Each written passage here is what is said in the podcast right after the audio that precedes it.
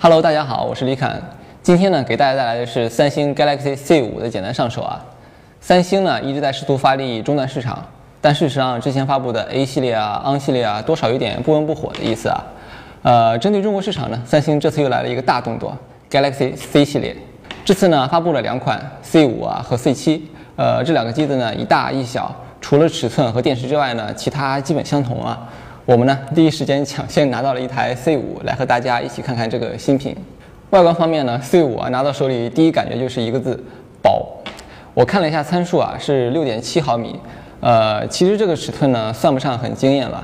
之所以手感这么好啊，是因为背面的弧度过渡呢很贴合手掌，给你一种非常非常薄的感觉。不过呢，C5 的这个弧度不同于 iPhone 啊，它不是完全的圆弧，而是在接近屏幕的部分呢是两条棱角，看着不是那么明显，你用手摸一下才可以感觉到。正面的 2.5D 玻璃呢挺不错的，呃，不爽的是屏幕周围有一圈塑料包边，差了那么点意思。因为这样一来呢，就会破坏了整体感，使得这 2.5D 玻璃啊怎么看都像是额外贴上去的玻璃膜。边框的背面呢是一体金属啊，天线分布啊什么的都很正常。好在这个喷砂呢很细腻啊，对于手感有一定的提升。这机身一薄呢，摄像头就自然而然的凸起很明显了。呃，上下两条天线带啊，这个钉子库的样子，你们看像不像 HTC 的 One 啊？我们再来看一下正面，正面的面板区域呢，一看就是三星新一代的这种设计风格。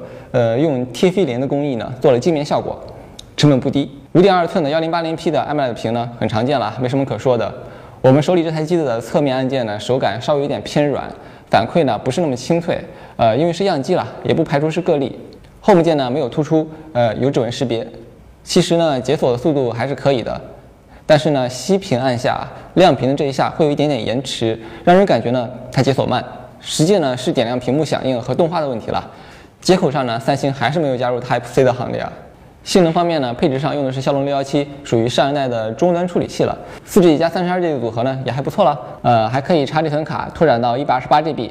同时呢，还能支持快充，一个半小时充满两千六百毫安时，整体算是一个普普通通的表现喽。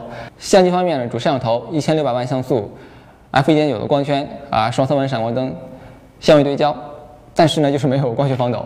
你可以把它理解成 S 六摄像头的一个减配版了。毕竟上一代的旗舰机的底子摆在那里啊，所以大致的表现还是说得过去的。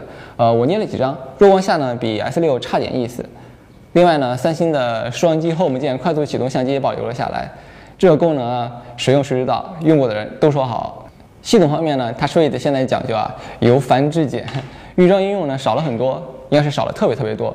呃，设置选项里面也大幅的精简了，甚至锁屏通知啊，也在形式上精简了，用小图标啊代替了一条条的通知，一下子清爽了不少啊。如果你是微信比较多的话，看上去哎呀太舒服了。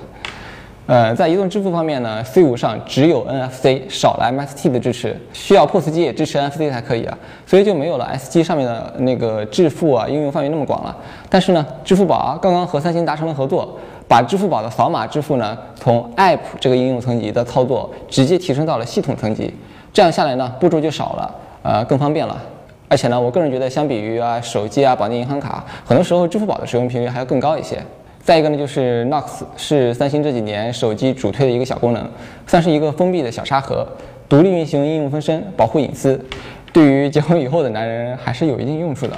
呃，C5 上还有其他一些很接地气儿的功能点，举例来说，像红包助手，但实际上就是这个红包助手呢，跟我们之前 S7 测评里面一样了，呃，它有这个功能，但实际上不能成功的使用。